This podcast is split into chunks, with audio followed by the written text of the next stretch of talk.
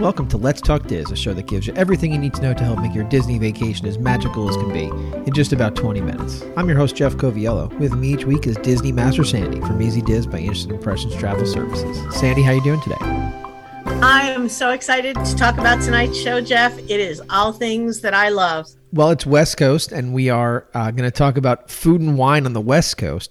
So I'm going to let you introduce it the way that it is known out there, so folks that are unfamiliar with that, as I am, can really get to know what the experience is and everything we need to know about it.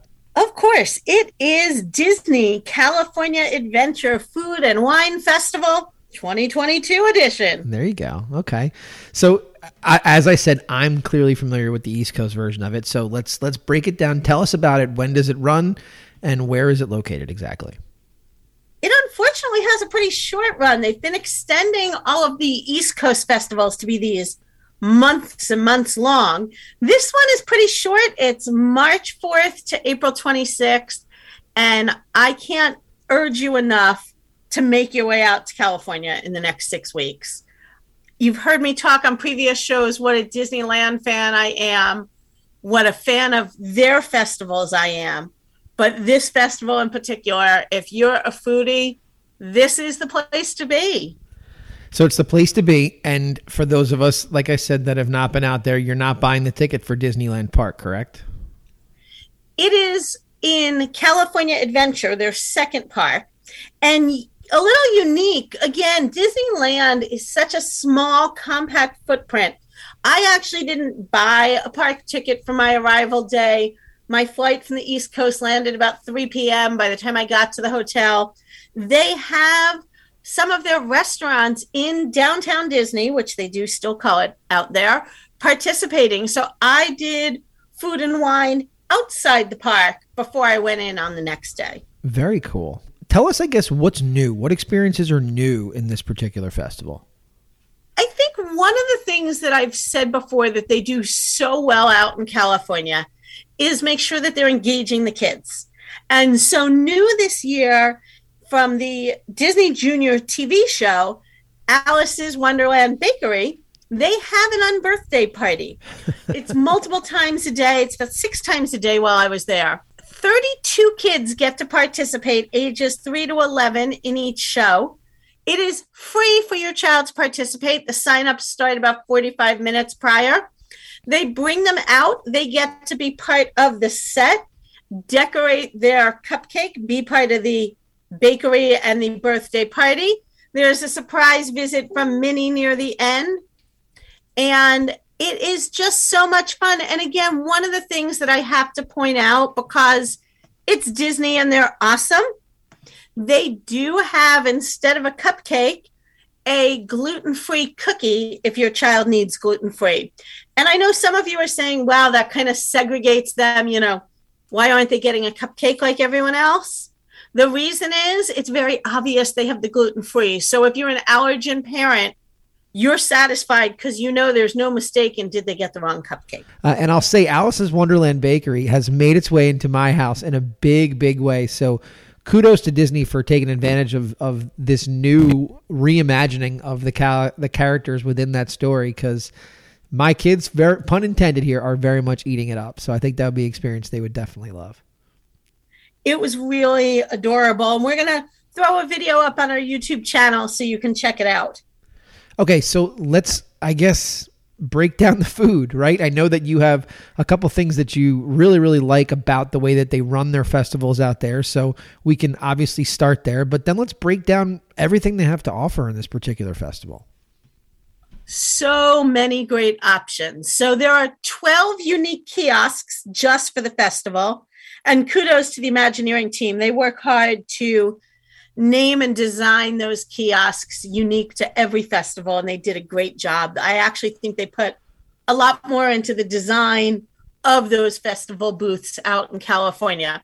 So 12 kiosks 13 of the restaurants or snack carts within california adventure that have a festival specific item on their menu and then nine restaurants participating in downtown disney. So lots of places participating a total of 42 food items, and some are mini entrees and many are desserts.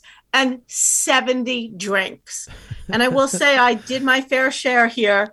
Um, a little bit unique for them, I think, as opposed to what we're used to at Food and Wine. This wasn't just wine and beer. There were a lot of different cocktail options, mimosas. And one of the things that I really liked is at the kiosks that had six wines or six to 12 beers, you could do a flight. So instead of having to make choices, you got three or four sample portions of that alcohol to give it a try. That's a good call. One of the questions I have for you before we we really dive into this is for those of us that are East Coasters that have gone to the Food and Wine Festival in Epcot, we know that the Food and Wine Festival is very much rooted in the countries that are around World Showcase. There are some other things that have been added to it over the years, but really the countries are really what make this up. Talk to us about why they've decided to do certain things and, and what those things are out in California because they don't have World Showcase there to tap into. That's a great point. And I think when you walk into California Adventure, if you've never been a West Coast person, you can visualize what I'm going to talk about in the East Coast. Every park has that entryway. You know, when you're in Animal Kingdom, you go down and you're kind of walking through the foliage till you get to that first bridge. And when you're in Hollywood Studios, you're all the way down the boulevard till you get to the Chinese Theater. In California Adventure, that main thoroughway actually goes all the way from the front of the park all the way straight back. That one long spot is typically where we find most of their kiosks. And then they extend into some of the other areas. I think it's also why we found that all of the restaurants want to participate. They all want to have that unique item. And again, keeping in mind that they pack so much into a limited space in California.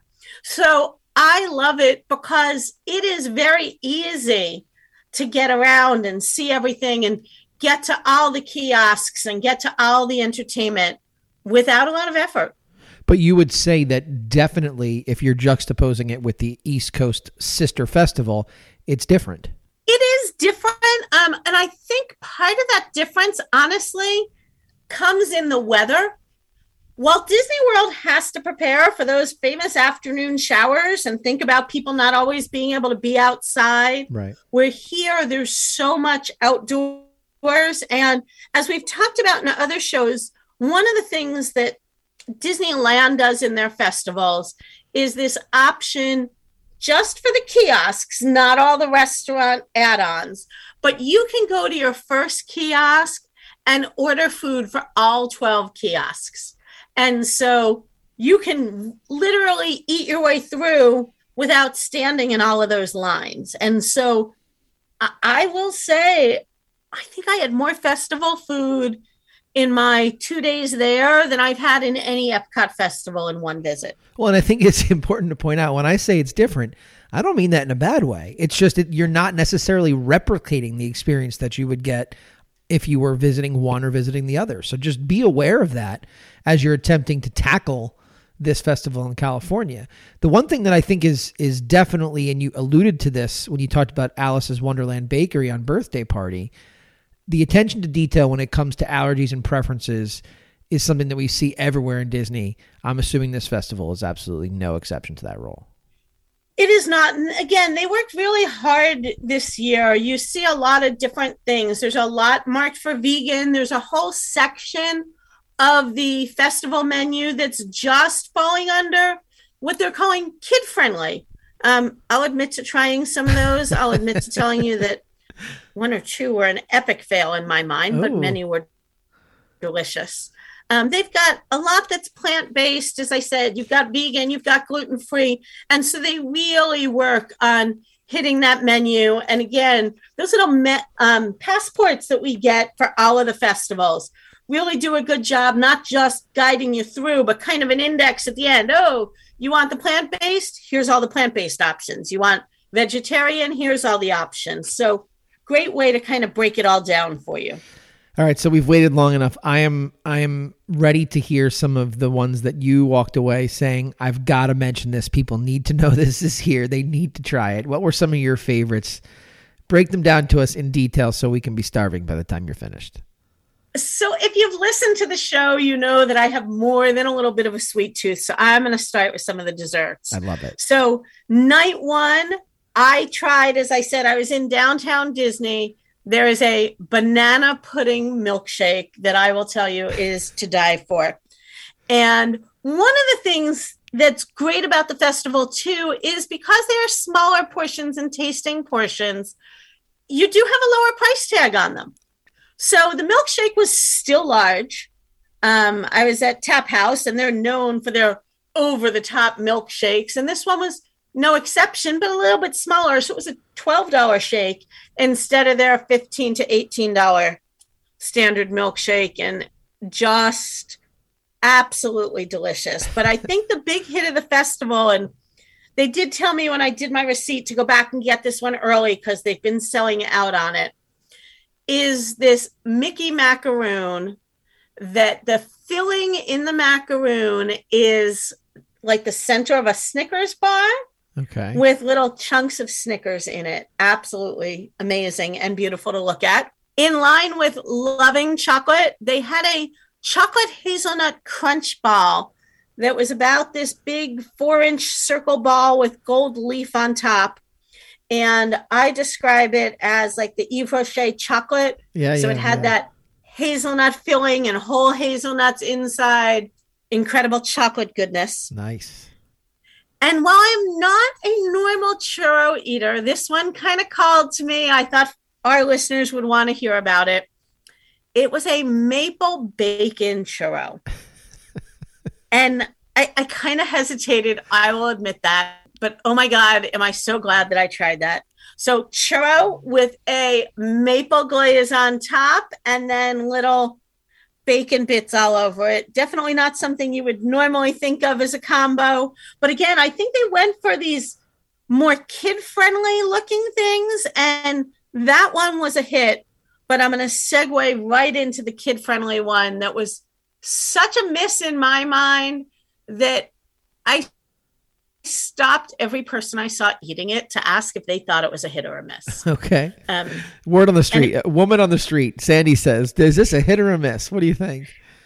it it was a miss. Okay. It was the peanut butter and jelly mac and cheese. Yeah, that doesn't sound like a hit. So it was mac and cheese with brown sugar streusel and strawberry jelly on it. And then I'm way too old for this, topped with pop rocks. Yeah, no. No. It, it was a miss. No. Um, my first bite, I was like, this isn't horrible. Not a wave, but not horrible. No. Um, I, I I will say I did not make it all the way through that one, nor did the majority of people that I spoke to. And I also tried to make sure that I spoke to people that had younger or 10, 12 year old children to see if it was just the adult palate. But I will say it was not a hit. My social media post among my friends was quick to say, Really? You tried that one? Well, you have to try So, it. You have to you try have it. to try it. Yeah. Um, And listen, kudos for for giving it the shot, but uh, you know, certainly not something that you think they'll repeat. What, what were some of the savory items that they so had? I, I went to a different mac and cheese that okay. I could eat every night. Sure. It was from their garlic kissed booth, which both of the entree type foods there were awesome. It was a carbonara garlic mac and cheese, again with peppered bacon in it Nice. um, and grated cheese on top. Oh, so yummy. Yeah, sounds good.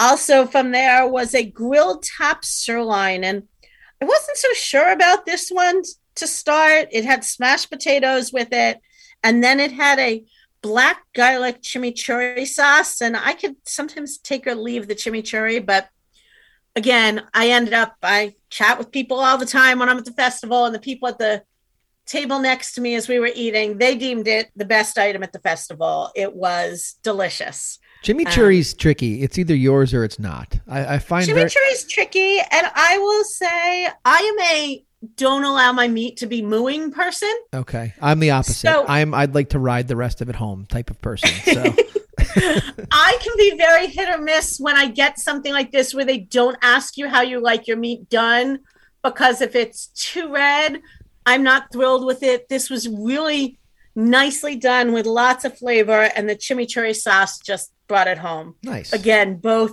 amazing, amazing entrees. Another popular one, I will say it wasn't my favorite because I'm not huge on big and spicy, but I did try it, was French fries covered with brisket and pico de gallo. Oh my goodness. so it was good, but it was definitely hot. You had to be ready. Well, it also sounds like it's a that's a meal. Like that's not that's not a side dish. Like they, they, they I hope they weren't billing it as that. That's a that sounds like it's loaded. So again, one of the unique things with that one is that it is something that you can get as an entree for I think it was sixteen dollars. Yeah, yeah.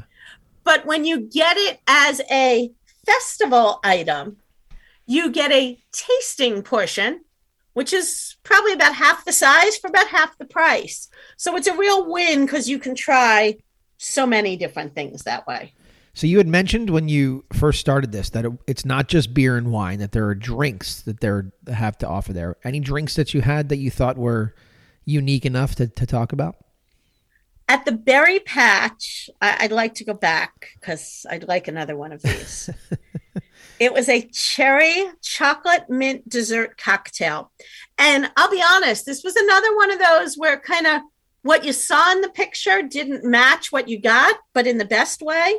The picture was kind of this little cocktail glass that looked like it was about six or eight ounces, but they actually gave you a full 15 ounce cup. Oh, wow. Vodka, crème de menthe, cherry, chocolate syrup, coconut cream, topped with heavy whipped cream and chocolate shavings.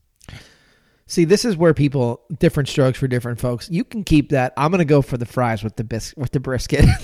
That's more my jam than what that drink is that you just made mentioned. But I could see maybe how... the mimosa flight is for you. I have to say, I enjoyed trying the mimosa flight that they had different juices that were a little bit out of the ordinary. So, again, really unique things to try and certainly something for everyone. As I said, I definitely have a sweet tooth. Um, so, I did gravitate towards that. But again, lots of drinks. I had a non alcoholic one as well that was a peach, apple, orange, and lemon juice. They had a ruby grapefruit sparkling drink a chocolate marshmallow cold brew coffee. They mm, really had all kinds of things so that in those 70 drinks, there was more than one thing for everybody.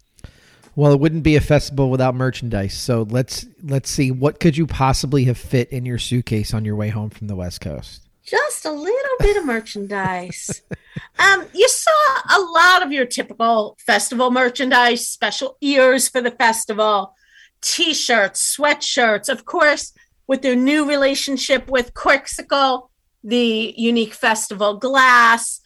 But one thing that I saw here that I haven't noticed on the East Coast is the artist sketches that I love, where there are one or two or three characters and in those colored pencils.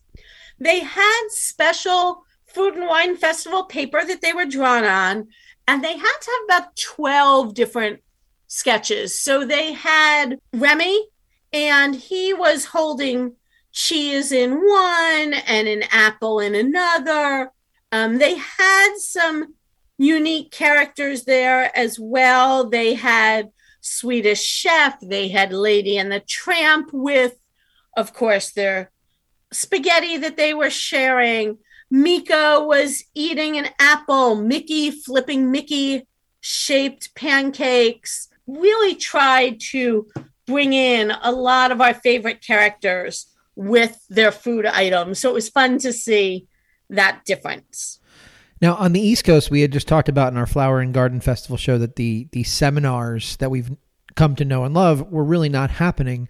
What about on the West Coast? Did we see any of them at their food? We did, and I have to say, I had a great seminar. So there again, the seminars for food and wine are always a little bit different than what we see for flower and garden. Right. It's usually a beer tasting, a wine tasting, a mixology.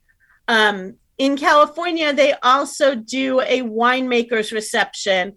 And I'll be honest, I was only obviously here for one weekend and some limited time. So it worked out that there was only one mixology class for me. And I will say, I went into it more for the experience. It was a whiskey class. Nice. I am not a whiskey drinker, or that's what I would have said to you if we were talking about this last week. Sure.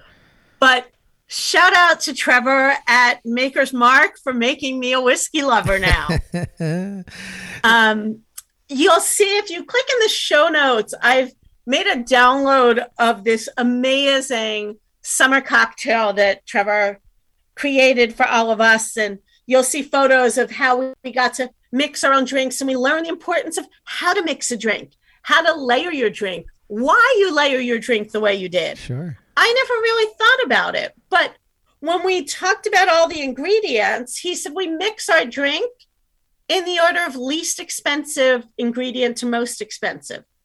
That way, if we make a mistake and we have to dump it before we're done, we're dumping the lemon juice, which certainly costs less than the whiskey. Super easy to make. If I can make it, anyone can make it. and I guarantee you, you will become a whiskey lover after this. Well, now we know what to get you for your birthday. Talk to us about the entertainment options before we close the show tonight, because these festivals always are packed with entertainment. What did this one have to offer?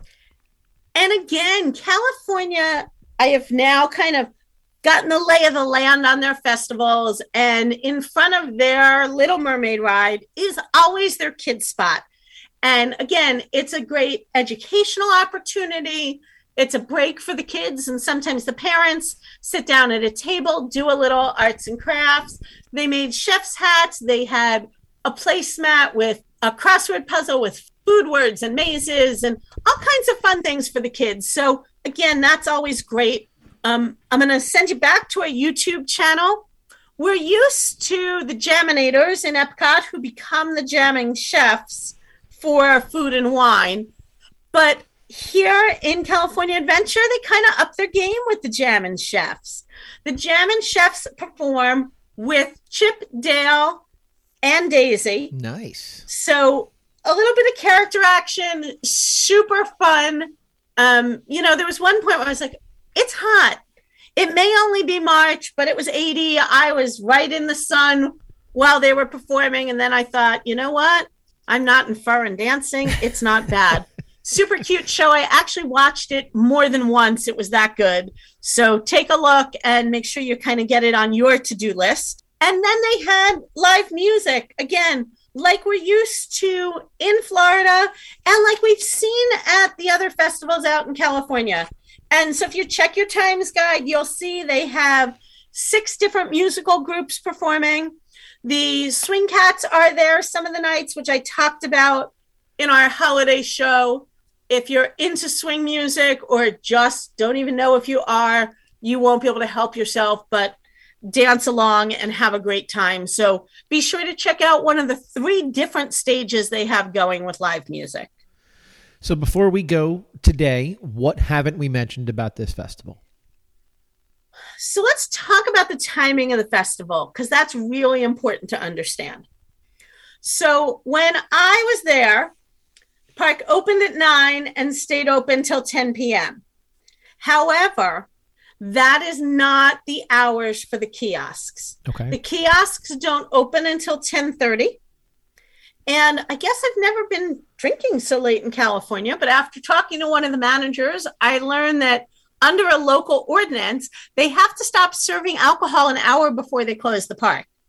So to make life easy and not have some things available and others not available, all of the food kiosks close one hour prior to park closing. Interesting. Okay. So again, in my case, the park was open nine to 10. It was open 13 hours, but the food was only served for 10 and a half of those hours. Got it. So pay attention. So that. they start 1030, closer to lunchtime. Nobody needs to be eating some of this or drinking it too early in the morning, and then that one hour prior for closing. Okay. Anything else?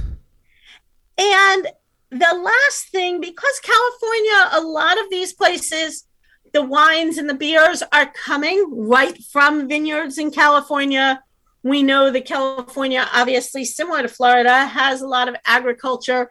And so, just for the festival, they have brought back Soaring Over California so that you are headed over that orange grove again. Awesome. Love it. Well, I appreciate you taking the time and taking the trip out there to experience it. We say it every time whenever there's something going on. We have the latest update for you because you're the master and you're there. So, thank you for the experience and thank you for sharing your experience with us so that folks can plan their trip accordingly. My pleasure. And that's a wrap this week on Let's Talk Diz. If anyone you know could benefit from this or any show, please share on your Facebook and Instagram for other Disney fans to enjoy. And don't forget to reach out to the folks at Easy Diz by Instant Impressions Travel Services for any Disney destination planning. Make it a great week, and as always, keep making memories.